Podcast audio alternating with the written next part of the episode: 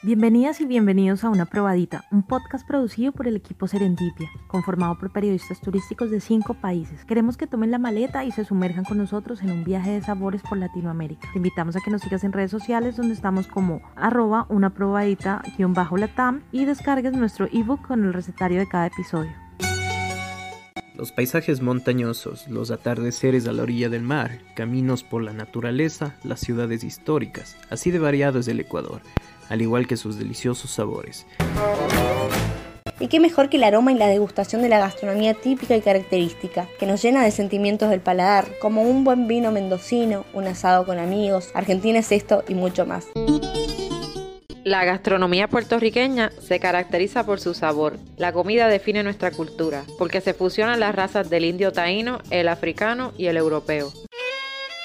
Y pues ya saben, la base de todo buen platillo mexicano el maíz. Por cierto, ¿conocen el maíz negro? Con él se realiza el tamal muerto. No se espanten, no se espanten, lo que pasa es que este maíz le da un aspecto oscuro, pero riquísimo en sabor. Siempre que visites Colombia te vamos a invitar a un delicioso café porque es nuestra manera de desearte un feliz día. La puta, que vale la pena estar vivo. Hola, soy Paul Andrade y hoy te traemos un episodio más de Una probadita Latam. Esta es una prueba inicial de nuestro podcast como parte del aprendizaje facilitado por la Organización Mundial del Periodismo Turístico.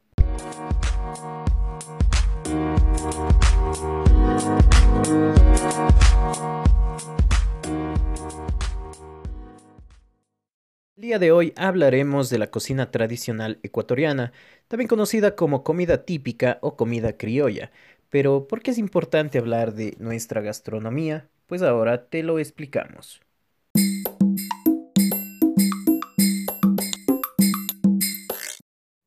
La gastronomía ecuatoriana se caracteriza por su naturalidad y sobre todo por los ingredientes que se utilizan. De la misma manera, el Ecuador, al ser un país megadiverso, cuenta con una gran variedad de productos gastronómicos que dependiendo del lugar se los elabora de diferentes formas.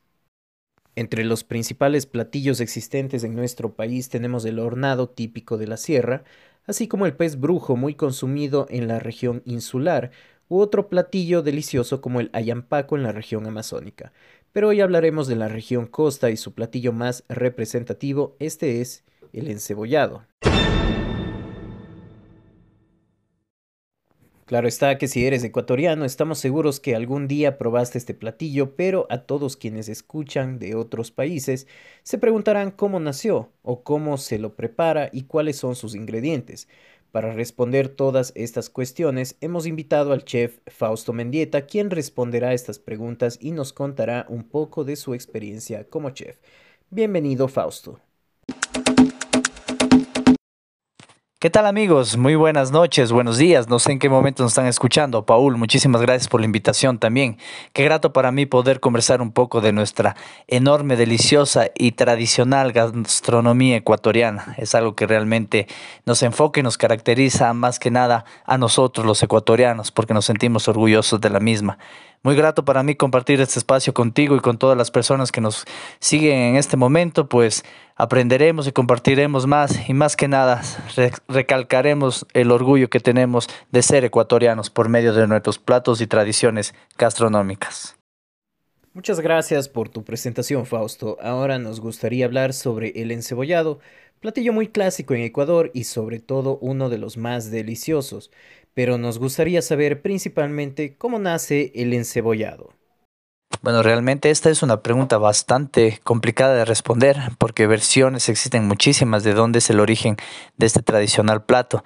Hay varias provincias de la costa ecuatoriana que se pelean por, por identificarse como los autores o tener la autoría por este plato en sí, como es la provincia de Santa Elena, la de Guayas, Manabí y Los Ríos. Son las cuatro principales que reciben como creadoras de este plato tradicional. Antiguamente Guayas y Santa Elena era una misma y se decía que culturas como las Valdivias pescaban y preparaban el pescado, valga la redundancia, a fuego lento de una forma de un escalfado o si llegaban a adicionarle mucho más agua o mucho más fondo, ya lo preparaban como un caldo netamente de la albacora o de algún tipo de atún, el cual es muy parecido a lo que hoy comemos como el encebollado. También varias otras versiones ahí decían que en alta mar los marineros llevaban provisiones de yuca y en base a la pesca que realizaban por varios tiempo que permanecían en el mar, saboreaban estos platos tradicionales o preparaban una creación o una sopa parecida a lo que es del encebollado. Otra de las versiones por la cual digamos que la provincia del Guayas se siente con la autoría de este tradicional plato es de que más o menos por los años de 1940, un poco más atrás, era bastante tradicional esta sopa popular en las mañanas, el mañanero, el cual era conocido en aquel entonces, porque era uno de los desayunos más típicos de toda la población en sí.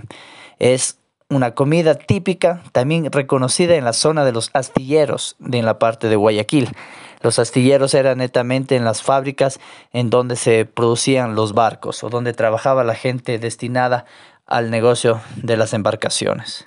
Finalmente, varios especialistas en gastronomía o historiadores a lo largo del tiempo recalcan que el encebollado en sí surgió con gran fuerza o gran auge en los años entre 1970 y 1980, que fue cuando se nacen las primeras picanterías. Relatan ciertos historiadores como el historiador Rodolfo Pérez Pimentel, que el encebollado era el plato principal de estas picanterías y así a lo largo ha ido fomentando y creciendo en sí su cultura y su tradición. ¿Existen diferentes tipos de encebollado solamente hay una opción? La sopa tradicional ecuatoriana conocida como encebollado es solamente una, no existen diferentes tipos. Lo que varía netamente entre cada cocinero o cada chef es su forma o ingredientes de preparación pero básicamente lo que debe contener un encebollado es la yuca, cebolla, el pez de tipo atún, en este caso en el Ecuador utilizamos la albacora. Todo esto se maneja por medio de un fumedo o un caldo de pescado, el cual tiene la concentración neta encima del pez y se le da una tonalidad característica. En este caso, muchas personas utilizan un ají de tipo peruano, que es una especie en polvo, o se lo puede utilizar por medio de un tomate escalfado, el cual es licuado y adjuntado en sí al caldo, lo cual le da una tonalidad rojiza. Como mencionaba, es dependiendo del tipo de chevo, de las preferencias que tenga el cocinero. En la preparación del plato se le puede ir añadiendo otro tipo de especies, otro tipo de montes o simplemente lo que acabe de mencionar. Pero básicamente cuando usted pide un encebollado en cualquier cantón, parroquia de, la, de cualquier ciudad o del país, usted va a encontrar básicamente lo mismo. La yuca, el pescado, la cebolla y el caldo con sabor a pescado con su tonalidad diferente. Garantizamos de que usted va a probar quizás un encebollado con diferente sabor, pero la apariencia y la base va a ser totalmente similar en cualquier parte del país. Ok, esto suena delicioso, pues Fausto, tienes la palabra, explícanos cómo se prepara un encebollado. Te entiendo, Paul, realmente hablar de un plato tan delicioso le abre el apetito a cualquiera. Pues te voy a explicar rápidamente cómo vamos a preparar paso a paso un delicioso encebollado. En un litro de agua vamos a sumergir 500 gramos de pescado. Vamos a colocar una cebolla partida en dos partes, una zanahoria partida en dos partes, un tallo grueso de apio partido en tres partes. Le vamos a dar un poco de aroma con una ramita de romero, una hojita de laurel y un poco de tomillo fresco. Le vamos a dejar una cocción profunda durante unos 40 minutos que empiece a soltar todos los aromas y todos los sabores que tiene netamente el pescado. En una olla aparte vamos a cocinar la yuca. Hasta el momento que la sintamos que ya está plenamente suave y a su punto para ser servida. Una vez que ya tenemos el pescado listo, cogemos y colamos o cernimos ese caldo, lo reservamos por otra parte y le vamos a dar un poco de espesor si deseamos. El espesor por lo general solemos coger un poco de la yuca que ya habíamos cocido y la licuamos con un poco de ese caldo, utilizando siempre los mismos recursos para aprovechar todos los sabores y los aromas que ya tenemos. Ese caldo, si se le quiere dar un poco de tonalidad roja, utilizamos una cucharadita de ají peruano o si no mucha gente suele escalfar tomates en ese mismo caldo que cocinamos el pescado y los licuamos, en este caso serían tres tomates. Hablamos del tomate riñón en ese corte de concassé en el cual es sin cáscara y sin pepas. Listo, lo único que nos queda es ya juntar todos los ingredientes. Cortamos en pluma o le cortamos en juliana la cebolla, dependiendo de dónde esté o en qué región del Ecuador esté sirviendo este plato. Puede ser cebolla paiteña o cebolla blanca, de acuerdo a la preferencia que ustedes tengan. Este se le curte la cebolla y se le echa en el plato. Lo acompañamos con la yuca, con la albacora y con buena ración del caldo que ya habíamos preparado. Y listo, básicamente ese es nuestro tradicional y sabroso encebollado. Qué delicioso, Fausto. En verdad, el ecuatoriano que no haya probado un encebollado no se llamaría ecuatoriano.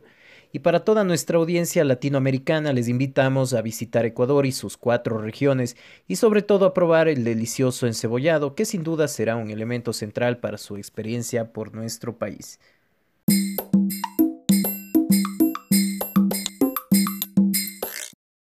Fausto, nos gustaría agradecerte mucho por tu explicación y la información proporcionada. Estamos seguros que tú, como chef, has definido de la mejor forma este gran platillo. Tienes la palabra para invitar a nuestros seguidores a tu restaurante y puedan seguir tus redes. Pues muchísimas gracias. Realmente es un honor para mí poder compartir con todos ustedes estas delicias de nuestra tierra. Nos pueden encontrar en la ciudad de Cuenca frente a la empresa eléctrica como Restaurante El Goloso. De la misma forma en nuestras redes sociales Restaurante El Goloso. O a mi persona en particular como Fausto Mendieta. Me encuentran en todas las redes sociales, Instagram, Facebook o Twitter. Estoy dispuesto y estoy a las órdenes para poder aclarar dudas y más que nada seguir conociendo nuestras delicias de nuestro bello Ecuador.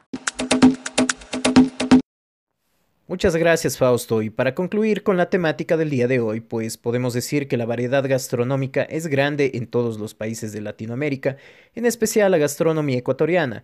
Además de esta gastronomía se conjuga con las formas de preparación, sus ingredientes, la ancestralidad local y comunitaria y los rituales que muchas veces se evidencian en nuestros platillos.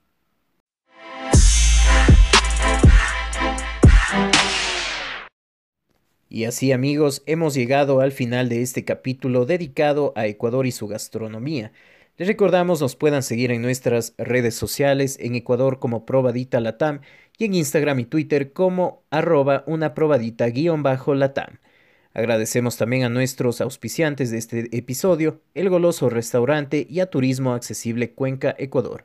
Recuerda que la historia de la gastronomía es la historia del mundo. Nos vemos en el próximo episodio. Bye.